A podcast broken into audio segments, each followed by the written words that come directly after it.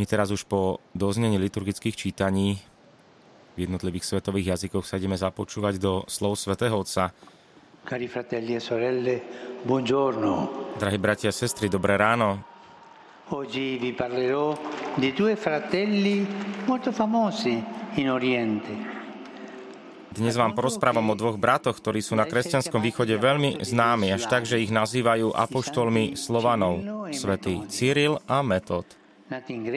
Narodili sa v Grécku v 9. storočí šlachtickej rodine. Zriekli sa politickej kariéry a zasvetili sa mnížskému životu.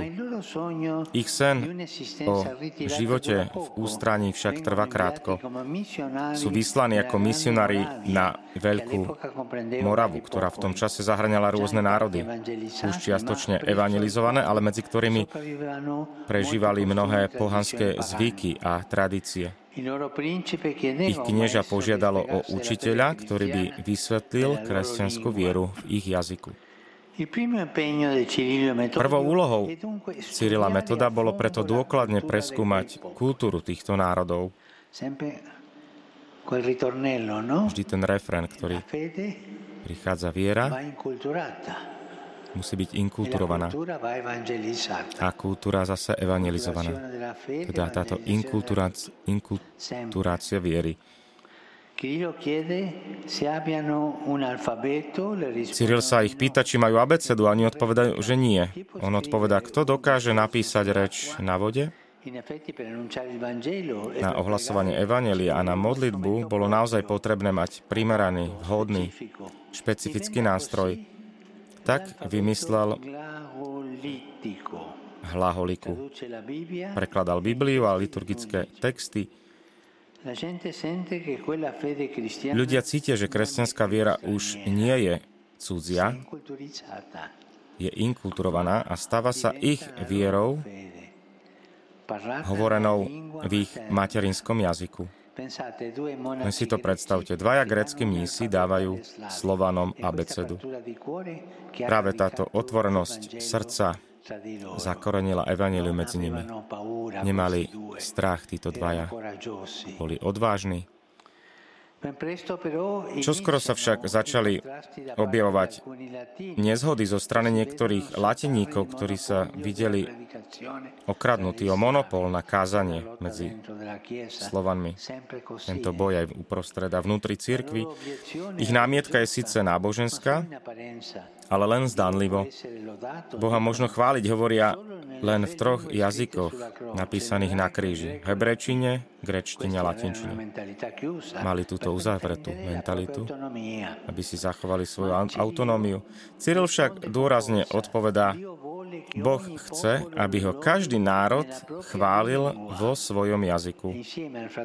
Spolu s bratom Metodom sa obratil na pápeža a ten schválil ich liturgické texty v slovanskom jazyku, dal ich umiestniť na oltár chrámu Pany Márie Veľkej, Santa Maria Maggiore, a spieval s nimi pánové chvály podľa týchto kníh. Bravi, eh? Takíto boli dobrí títo dvaja. Cyril zomrel pár dní na to, jeho relikvie sú dodnes uctievané tu v Ríme, v bazilike svätého Klementa.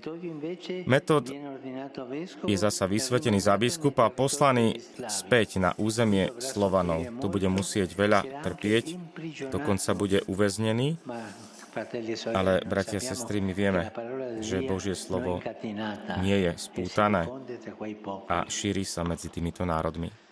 Pri pohľade na svedectvo týchto dvoch evangelizátorov, ktorý chcel svätý Jan Pavel II vyhlásiť za spolupatrona Európy a o ktorých napísal encykliku Slavorum Apostoli, teda apoštoli Slovanov, sa teraz zamyslíme nad tromi dôležitými aspektmi. Poprvé, jednota.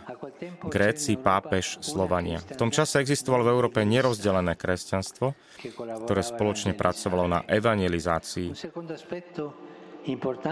Druhým dôležitým aspektom je inkulturácia. Už som o tom niečo povedal. Evangelizácia a kultúra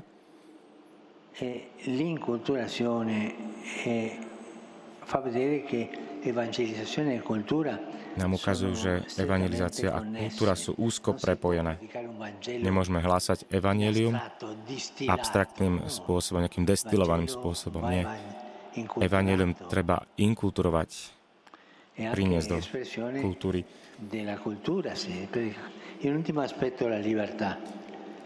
No a posledný aspekt je sloboda. Ale sloboda potrebuje vždy aj odvahu.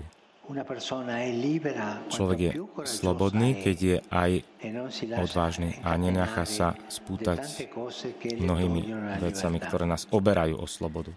E Bratia a sestry, prosme svätých Cyrila Metoda, aby sme boli tiež pre druhých nástrojmi slobody v láske, aby sme boli kreatívni, aby sme boli vytrvali, aby sme boli pokorní.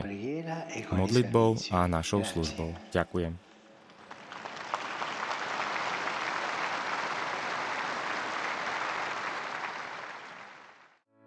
Vypočujte si aj ďalšie zaujímavé podcasty. TV Lux nájdete na deviatich samostatných kanáloch, kde na vás čakajú relácie s pápežom Františkom, kázne, modlitby, prednášky, biblické podcasty, rozhovory, inšpiratívne epizódy na pár minút, svedectvá či podcasty určené pre deti.